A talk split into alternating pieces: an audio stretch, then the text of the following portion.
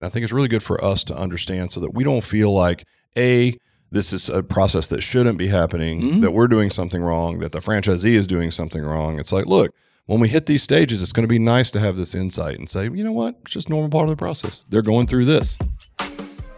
Welcome to the Alloy Personal Training Business Podcast, where we'll share our insights on how to make more money, how to help more people, and how to be a better leader for your business and your community. We've been in this game since 1992, and we'll share our successes and failures along the way. I hope you enjoy and subscribe. Hello, Matt. Hey, Rick, what's going on, man? It's Friday. It is Friday. I'm sad because my work week's over. I'm not the TGI. I'm the TGIM guy. Thank God it's Monday, guy. Yeah, Yeah. I'm that guy. Is that Sunday you? night, I'm stoked. I go to bed extra early so I can hurry up and wake up like Christmas Eve. You do, huh? I do. I really do. it must be fun to hang out with on the weekends. I am amazing to hang out with at all all days of the week, but especially on a Sunday night. all right. In mind. All right, you ready for some did you knows? Yeah, you're straight up cheating today. Well, you know what? Like I've got a lot on my mind today, so I'm gonna. If you guys are watching, I've got my phone in hand because I got a couple of things in notes, and I just couldn't write them all down. I didn't have time, so I had to bring my phone in. But this one I had because I don't. I'd have to write all this down. So there's an actual brain condition that gives you an uncontrollable urge to make puns. So what? Yeah. So this is me, and I must have had some brain damage at some point. Probably came from like boxing and football. But if you've damaged the right frontal lobe of your brain, you can develop something, and this is a German word, so I'm going to butcher it. Witzelstut. you have Witchelstute. I do, and it's part of. Um, I've I've got some brain issues apparently, and it's basically German for, uh, and I'm air quoting, joke addiction. So this condition causes a compulsive need to constantly make up or tell jokes, even in the middle of the night or during an important interview. I think I might have this. Witchel snitch. Wh- What is it? Wiener schnitzel? You have Wiener Schnitzel too? Gar- Farfignugan. I've got that from getting punched in the brain too many times. Apparently. I thought you were just a dude. right. Well, yeah, that could be it. Maybe all guys have problems with their their right frontal lobe. I don't know. Yeah, well, I think that's actually proven. Yeah, It doesn't develop, right? And then apparently it takes longer. Gets, gets up to about sixth grade level, and then You're, you're still like 16 years old. Yeah, younger than that. Twelve at best. Twelve at best. So anyway, I have Witchel Witzelstute. Yeah. Good luck with that. Yeah, thanks. All right. Did you know um, that polar bears have black skin and that their fur is see through? It's not white. Is that so they can reflect the sun or absorb the That- sun and that- stay warm? From the light, it actually reflects and it makes it look white. But it's actually see through. What would? Oh, that's weird. That's kind of a mind screw. So what happens if you put them like in the dark, like the sun wasn't shining on them, and you put them under infrared light? What would that look like? I don't know. I didn't like do an experiment on it, bro. Jeez, Matt, prepare yourself. man. Prepare. You're reading from something. Yeah, but at least I've got my facts straight. You're like, oh, polar bears are see through. I'm like, well, how come I can see them? You're like, I don't know. I mean, you seen a lot of polar bears in the dark? I have. I like to travel to the Arctic and put polar bears under infrared light. You know what the most dangerous uh, animal in the world is? Water buffalo. Hmm. Uh, mosquito. There you go. Yeah, that's killed it. more people than Yeah, anything. but that was according to the CDC. So mm. what do they know? They've been lying to us for years.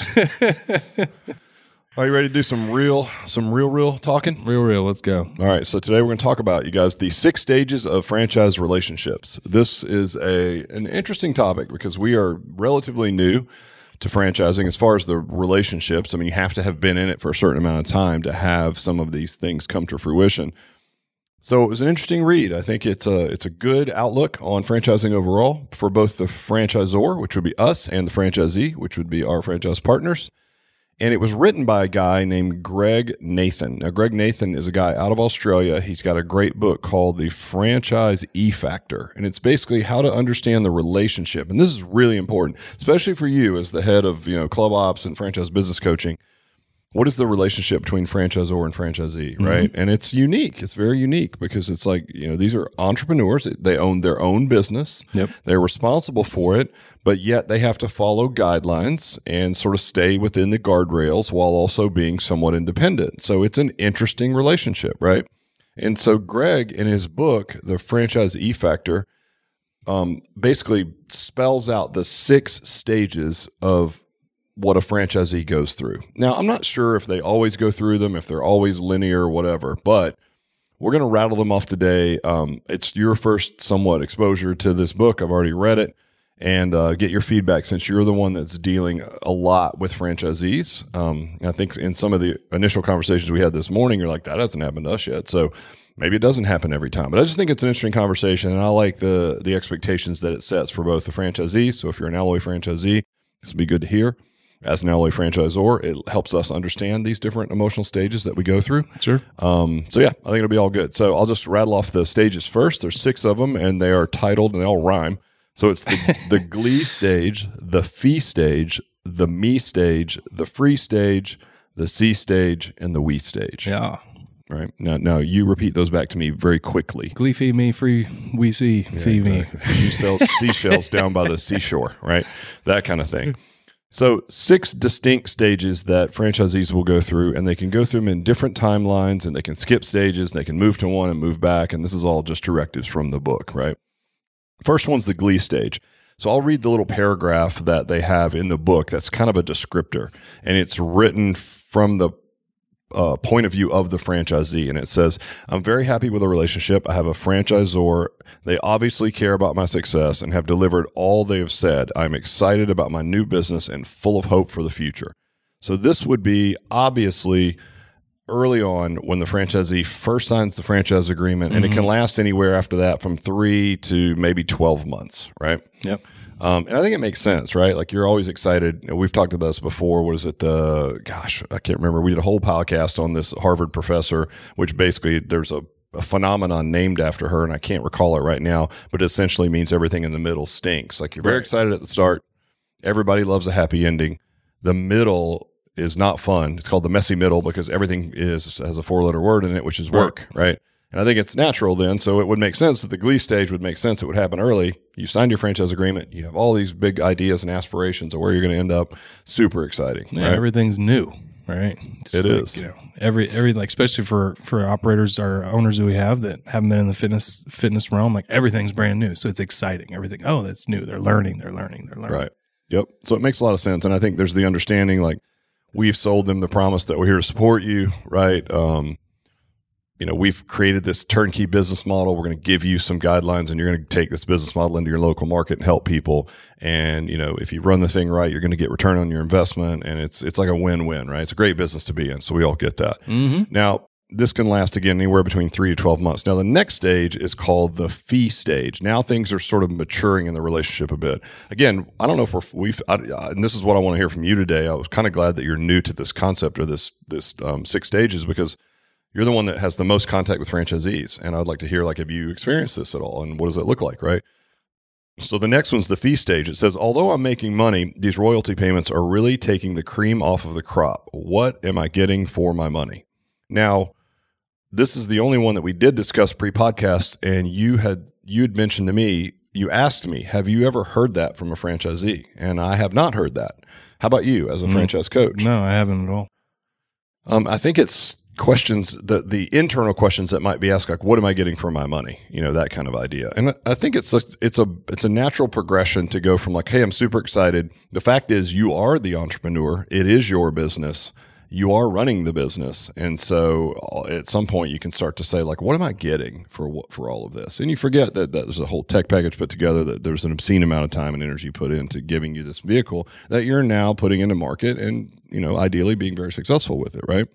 I think it's like, you know, when people, you know, as you grow with your business and spend more time, you start to under understand things better. And one of those being your financials. That's probably where I foresee this coming in. You Mm, start seeing like, point. all right, here, here's like, oh, where this chunk that's coming coming in. Uh, nice to have that, right? I think that's probably where the fee stage yeah, comes. like yeah, exactly. You start to you know um, your one of our requirements is that you report your monthly financials each month. One of the reasons we do that is so that you also are staying on top of your monthly financials.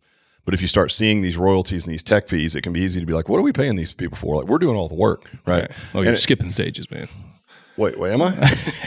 am I? All That's right. the that's the that's the next one. All right, so just about the fees. All right, and, and look, this is gonna. I don't want this to come off as negative. What I'm, what I think is interesting about this is this is natural, and so the the, ul- the ultimate message, you guys, is we're we're not experiencing a lot of this because we're relatively new. So most of ours are still in the glee stage, right? It's like, all right, cool.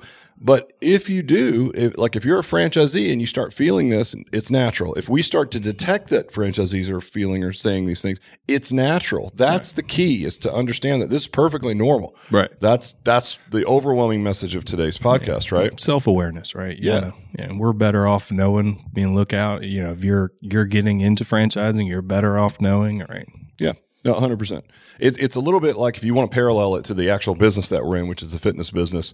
Like we've been in that so long, it's very easy for us to understand the stages that a client goes through. You do a ton of really good content and coaching around this. Like, hey, somebody comes in, they're like the you put out a piece on our internal pages yesterday about like the clients you know cr- creating these roadblocks and all these i can't mm-hmm. reasons right? And it's your job to give them a obvious solution that that teaches them that they can Right. whatever that may be. It's no different. We could probably map out the stages for that and it would be similar to what we're mapping out mm-hmm. here right? Just a little different but a little different type of relationship now, the next stage, so we went fee, now we're at the me stage. Um, the descriptor of this, uh, again, it's written through the lens of what a franchisee would say. Yes, I'm successful, but my su- success is a result of my hard work. I could probably be just as successful without my franchisor, right? So that would be the the me stage. Um, this is a natural tendency, you know, to take credit for the good things. It's a psychology in psychology. It's known as the attribution effect or the self-serving bias. Right. And it's just a natural phenomenon to feel like, well, I'm doing all the work. Yeah, I'm doing everything. Why, why am I giving y'all anything? I'm the one in my market. I'm the one servicing all these customers. I'm the one that's got you know the risk on this. I've got a guarantee on this lease. I'm doing all this stuff.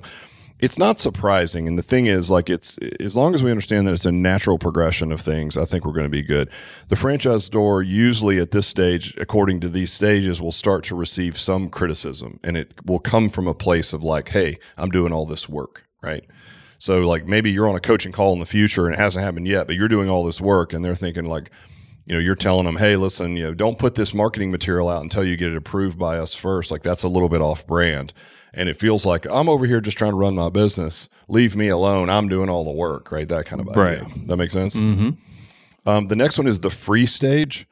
Um, this is described again, written through the lens of the franchisee. It says, I really don't like all of these restrictions my franchisor is putting on me the way I run my business. I feel frustrated and annoyed at their constant interference. I want to be able to do my own thing and express my own ideas. Have you seen any of that yet? No, I mean this is uh, you know I'm sure this will come up eventually, like you know somewhere, but it's you know we're in such early on stages; they're just learning the ropes. But as somebody gets more experience, kind of like the the Bruce Lee, like a kick is a kick, a punch is a punch. Then you start learning new techniques and stuff, and you want great- to bring that into your business Great analogy. Um, but then we'll have to bring them back to like, no, there's a reason we got to this point in the franchise. We've done all that. We've been around for 31 years. So I foresee maybe that a little bit, but no, not at this point. Yeah, and the way the way that this is wrapped up, and again, there's again a whole book written on this, but it says at this stage, the franchisee will either get bogged down in the resentment and continue to bicker with the franchisor, or revert to the revert back to the me stage with intermittent but harmless grumbling, or move to the next stage, the quantum leap, which is the see stage. So that's what's coming up next, right? So now we're on the see stage. Here's how, again, written through the lens of the franchisee. I guess I can see the importance of following the franchise system. I do acknowledge the value of my franchisor support services. I can see that if we all did our own thing, standards would drop and we would lose the very things that give us the competitive edge. Yeah. It's coming full circle, right? Come back mm-hmm. like, all right, maybe you guys are right. Well, and the thing is, if if, everyone on both sides, because it's we're in a partnership, right? And partnerships aren't easy, but they can they can be if everyone understands the expectations. So, if you can get from the, um, you know, if you can make that quantum leap from the the free stage to the see stage, like just know that it's helping the franchisee business and the franchisor. So it's sort of our job to understand what they're going through and sort of shepherd them through that process. And it's their their I you know their um, I guess obligation, if you will, to be mature about it and to move into that next stage, right? So this is, says uh, like we the franchisor needs to be really open about involving the franchisees in future planning. I think we're really open for that now. I mean, we're, we're not in this stage with a lot of folks. And by the way, these aren't always linear as far as like the timeline. It's not like it takes everyone three years to go through all the stages. Some people go through it in a year. Some people it's a ten year agreement. So some people they might go through this in ten years, right? The fact is, there's going to be parts and pieces of this that are going to be exist in all of our relationships with our franchise partners. yep.